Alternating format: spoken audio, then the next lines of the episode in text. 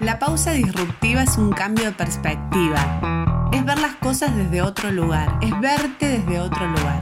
Inhalo. Exhalo.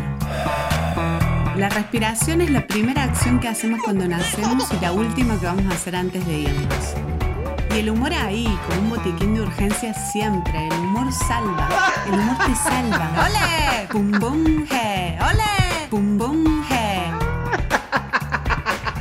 Sadako Sasaki en una sala de un hospital sin darse cuenta dejó una huella por la paz en el mundo. ¿Y yo?